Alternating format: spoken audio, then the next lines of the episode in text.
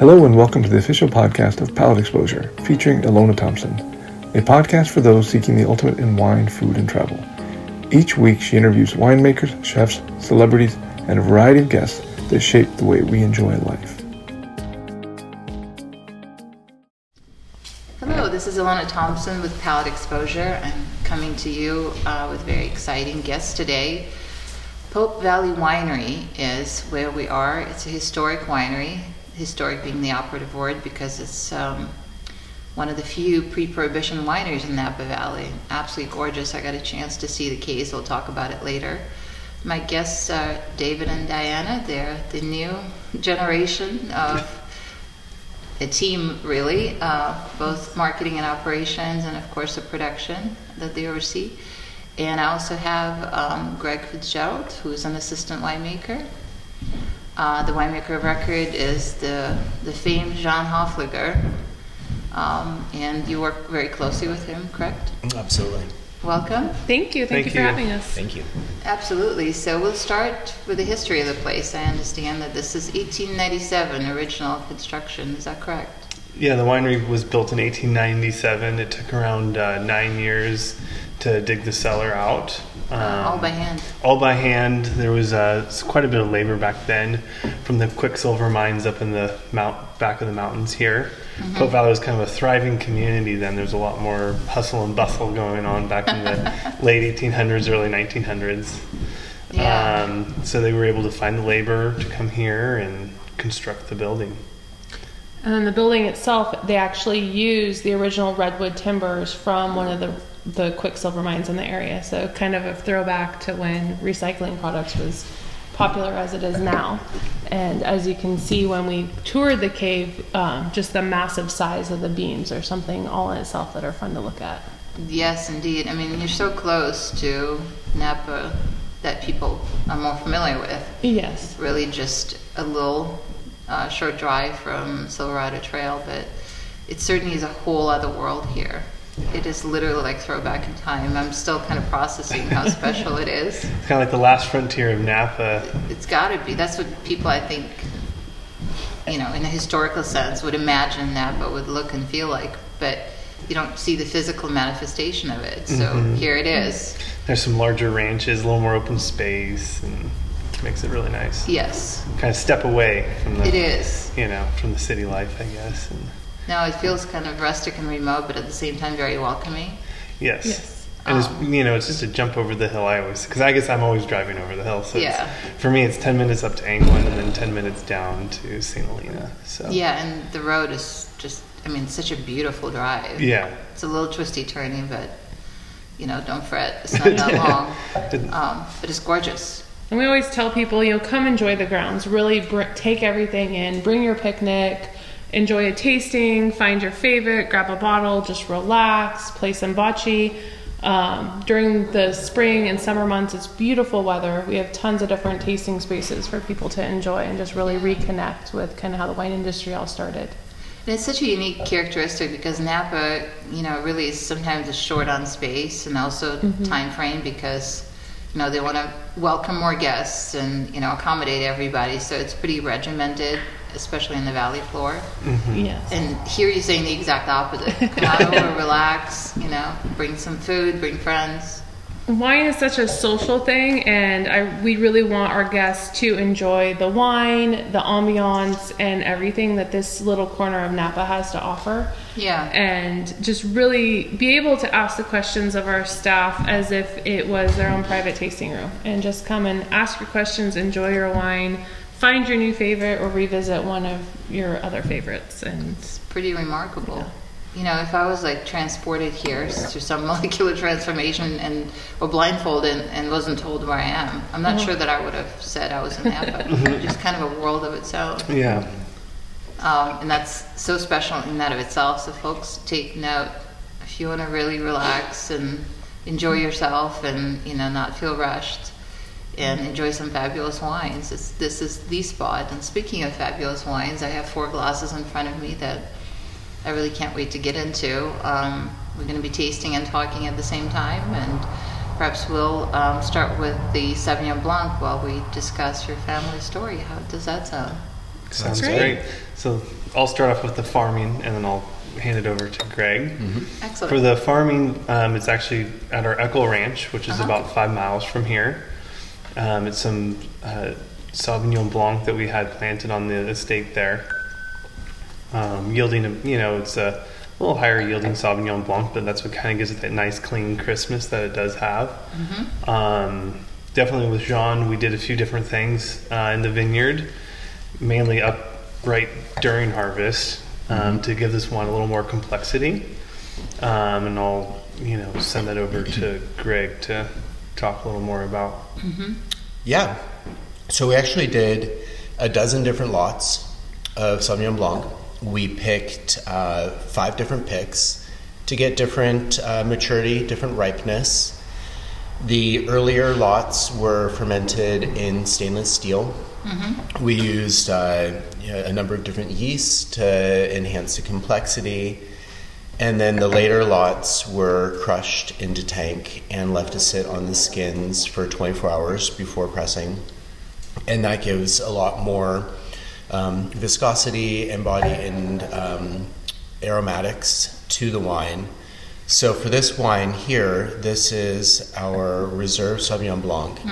This was more of the later pick with uh, more opulence. Um, 70% of it was barrel fermented in neutral French oak, which gives a really nice um, round, full mouthfeel. Very uh, well balanced with the crisp acidity.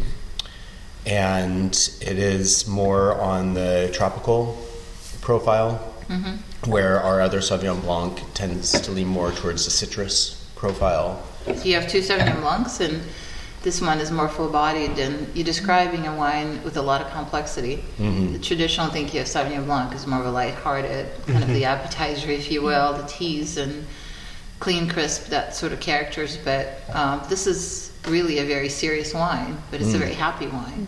It's a lot of fun to make as well. Yes. and we actually do both for that reason mm-hmm. to really showcase the differences in the varietal and to offer our club members and our tasters the best of both worlds. This is a smaller production. We do run through it in Wine Club um, fairly quickly, whereas the other one is a little bit larger production and really made to be that fun light wine. Yeah. But even saying larger production is still I really understand- small. I know, relatively so large for us. large for us, Comparatively. Comparatively.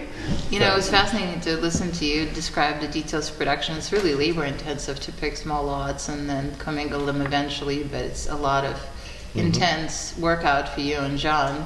Yeah, um, definitely. and it's extremely rewarding. Yeah, The, the more more detail we can do as winemakers, the more exciting and rewarding it is for us. So we really try to push that as much as as is practical to put as much work and attention and detail and labor into each lot and try to make as many different unique components as possible so mm-hmm. when it comes time to sit down and blend the wines we have a lot to work with You know, as a Sauvignon Blanc lover, and I truly am, I'm very appreciative of your efforts, and I think it's just such an underrated category, and it can really blossom if you treat it correctly and Mm, with so much. TLC and thoughtfulness, and that's what I'm tasting. It's a fabulous wine. so happy to hear it Absolutely. Um, and it's available to the club, or can people purchase it just Um, online? Anyone can purchase it online or in our tasting room. Got it. The estate reserve is not widely distributed. Um, the Napa Valley Sauvignon Blanc you will find in a, little, a fewer wine shops and stuff throughout California and a few other states.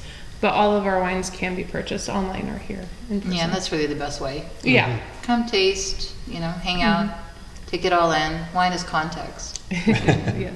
absolutely So your family, Diana, purchased and David uh, purchased the property in 1997. I understand. Is that correct? Yes, um, they did. But being born and raised here in Pope Valley and Yeah. Napa Valley, multi generational, it is fun because we were we had been at the property prior to our family purchasing it. As young children, we had the opportunity to see the winery with previous owners and know some of the founding family. So the Haas family, um, they've hosted um, family reunions here and other things, and we still keep in touch via social media. Some of the cousins from the original founding family will um, post on there. It- It's always fun. It's always fun to keep that connection alive. Of course. So So, yeah. So your family was and still is in the construction business and has other interests that Yes, we pretty much do everything from Wine- the- wine-related. Wine related from the ground up. We have three Yeah. different um, businesses. We have our general engineering con- construction company,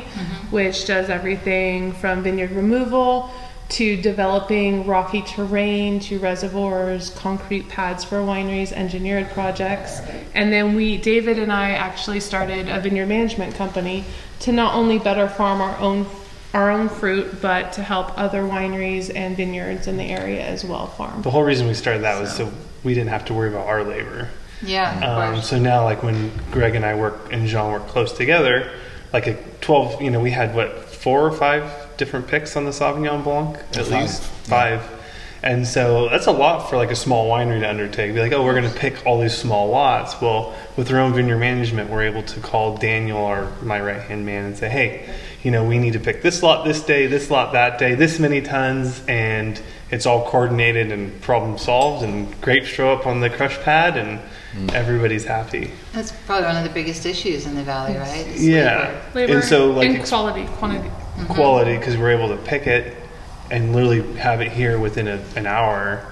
Mm-hmm. You know, That's pretty remarkable. You have full time crews then. yeah, about they work about nine months a year, Got it. um, nine to ten months a year. Yes, they're working. this is very integrated. This is Very again very integrated. Mm-hmm. unique feature of your business. That soup to nuts. Everything is covered. Everything is in your control. yes, Yes. So that means you have a lot more, you know, ownership in every aspect of the business. yes, we're able to facilitate everything that we need. You know, when we need it in a timely manner, which I think really does help with the quality.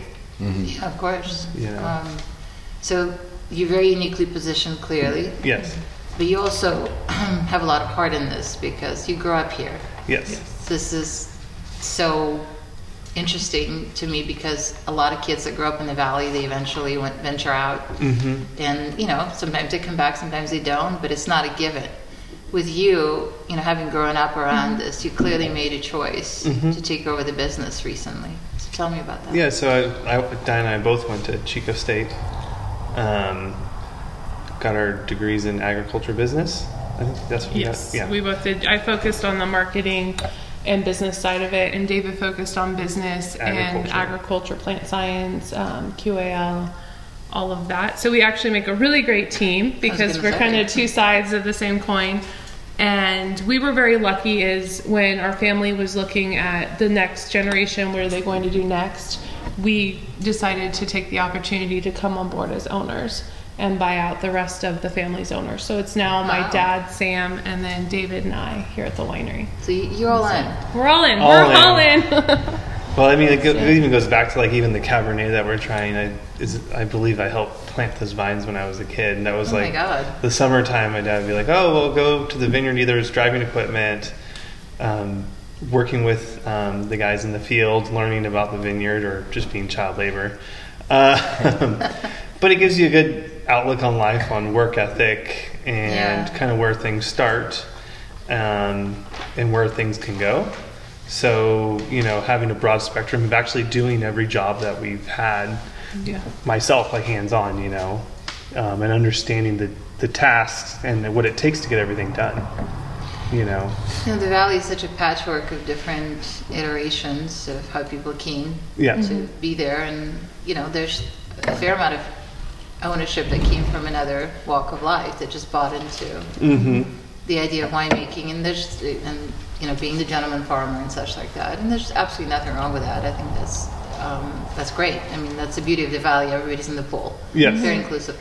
But in your case, it is such a grassroots Mm-hmm. Yes. situation um, that it has, in my eyes, a tremendous amount of value because you have no illusions of what the wine business is. No, you- you worked it from early on. Yeah.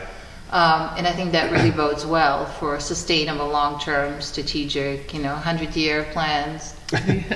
Yeah, I think it's important. Like our dad was always, Sam was always just, "We'll go do it. There's no excuse not to do it. Just, go, Yeah. just Yeah. you know, do it, learn, and you're going to make mistakes along the way, and that's how you learn too. And And we are Um, lucky because he has really given us the freedom to kind of bring the winery into what our vision of the winery is Mm-hmm. and where we want to take it.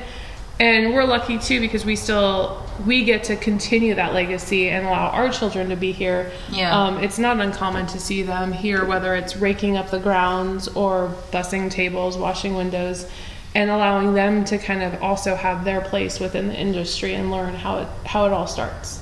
And it's such a healthy way to grow up. It is. I noticed she didn't say they're on the iPad or on playing video games. No, all the Time to time. From time to time, we try to limit that, but um, it, I think it's a valuable lesson, and I think it's part of knowing where the wine comes from. Yes. And how to continue it and really appreciating it. Just like the cruise. I mean, David and I both worked in the vineyard. David a little bit more than I. Sorry, no Spanish. Yeah, it's true. But it, it is definitely gives you an appreciation and allows you to relate with you know everything that makes the winery what it is and how to run it. I also think it's so important that you own your own land, your own vineyards, because I think there's so mm-hmm. much empowerment there. Besides the control that you have, it's also you have the freedom. Mm-hmm. Cost of land in Napa, as we all know, had basically spun out of control, and it's only going to trend in one direction. It's not going to go down. Mm-hmm. So people sometimes are restricted by economic reality. For example, planting Cabernet, because Yeah. that's what yields economically the best result. Yes. In your case, you can experiment. You can plant other varietals. You Yes, which we're working on actually right Yeah. now. We're doing a few little acres here at the winery of some Zinfandel, um, Cabernet Franc, and a little more Cabernet. And then at another piece of property, we're doing a few acres of Malbec, Petite Sirah, and Petit Verdot to kind of add to the complexity of our wines and make some single vineyard, single varietal wines. That's so fun. That must be such a great playground for you.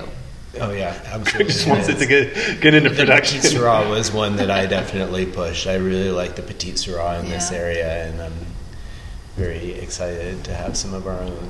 Yeah, I bet. Petite Sirah can be such a voluptuous, hmm voluminous variety. When Yeah. done right, it's just a party in the mouth. Yeah, and this is the perfect microclimate for it. Wow, how exciting. Yeah.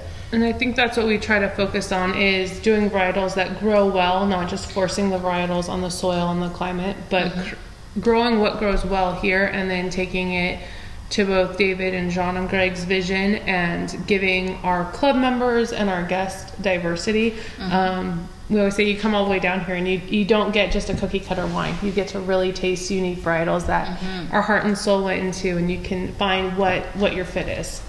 Yeah, And matching it to the land, yeah, is so important because it's still an experiment. People think just because Napa is so established in, in you know, consumers' minds, it's a really premier wine region in the U.S. But still, there's a fair amount of experimentation going on. There's still a lot of learning curves, right? Yeah, absolutely. Uh, Sangiovese is a really great example of that. It's a, a grape that we have a fair amount of land planted to. We make uh, our rosé and a red Sangiovese, and that's something that is, is hard to find elsewhere. Very cool. Speaking of rosé, it's right in front of me, so I think it's a good time to give it a, a whirl. Hmm.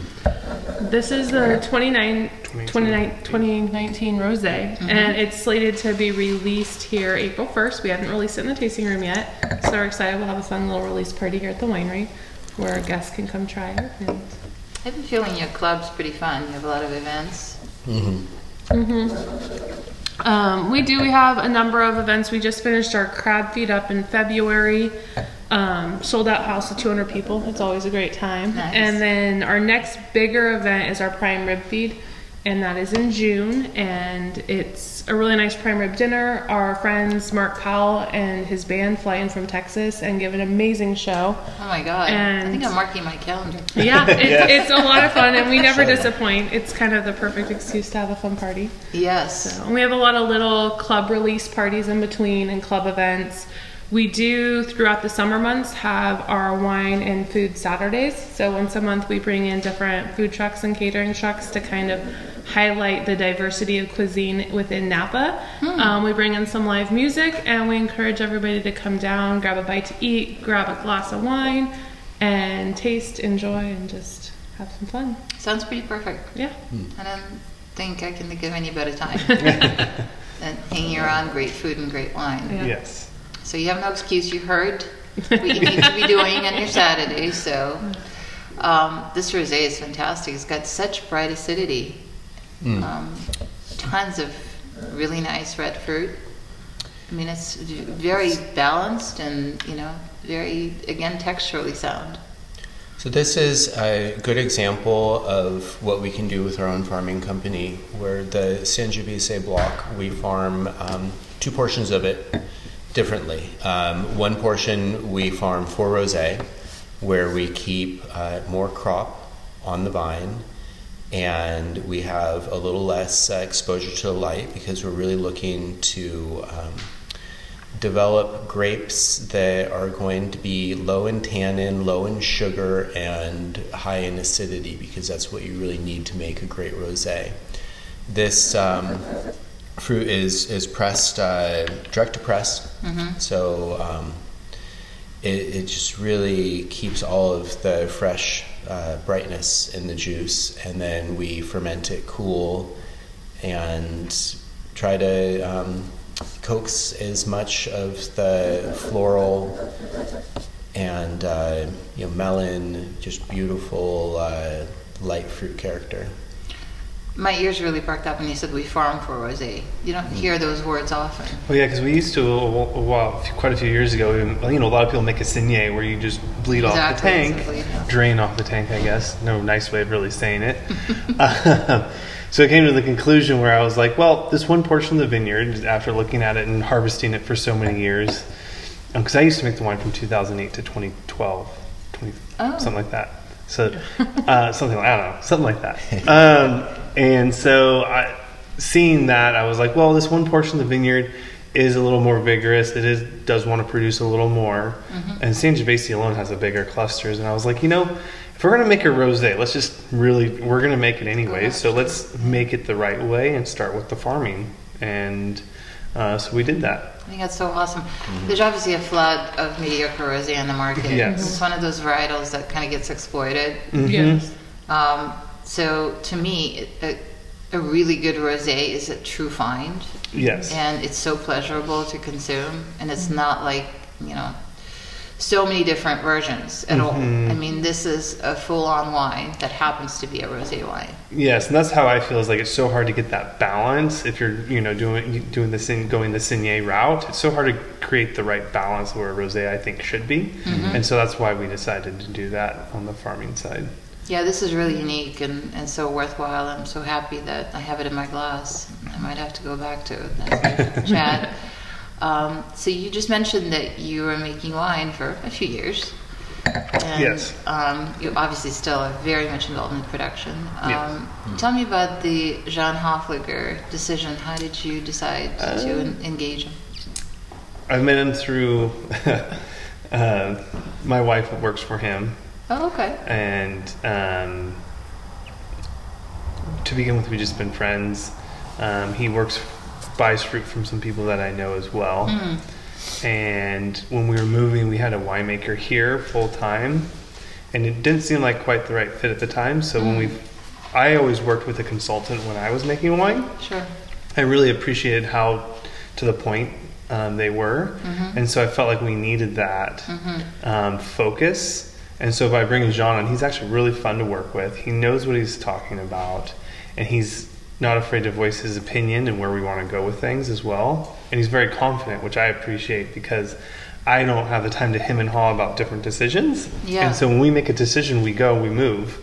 Again, it goes back to the vineyard management or planting or everything and the winemaking.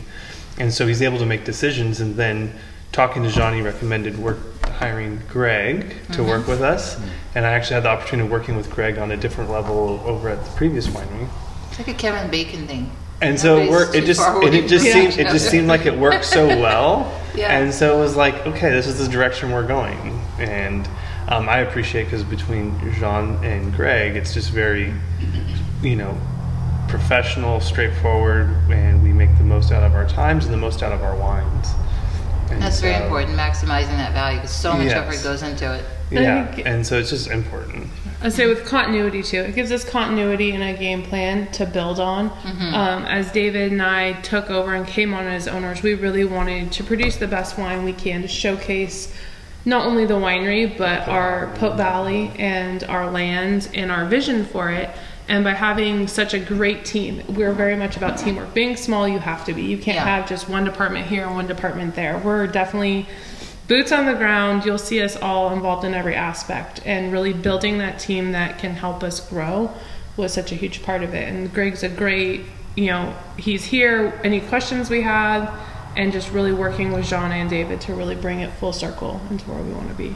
No, it's such smart business decisions. You have such an amazing support system, and John, I've had the opportunity to get to know him over the years a little. He takes his work very seriously, but not himself. Yes. yes. and that's a great quality to have. That's so well he's said. wicked, wicked talented, but he certainly is uh, a really generous person, Yes. humble. So I can see how it would be a perfect fit here. Yeah. Um, and you know, for you to have someone that you can bounce stuff off of, and It's really, really very valuable. collaborative. It's effort. really valuable to have different opinions and different palettes and to be able to discuss things and work through all the details. It comes through in the end product. Yeah. No, you have like a perfect marriage here. You have such intensity when it comes to vineyardist part of it.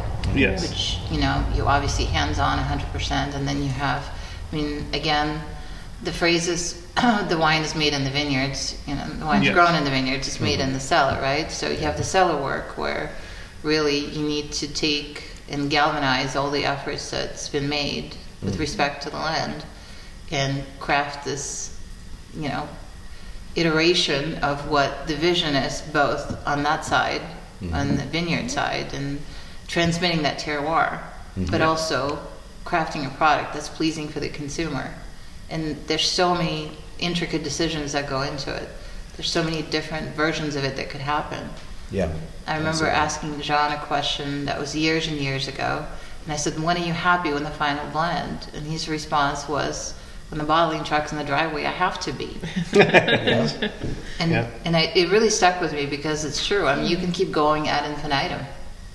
Yeah. Well, there's so many variables um, between just the farming, the winemaking, that that can change a wine.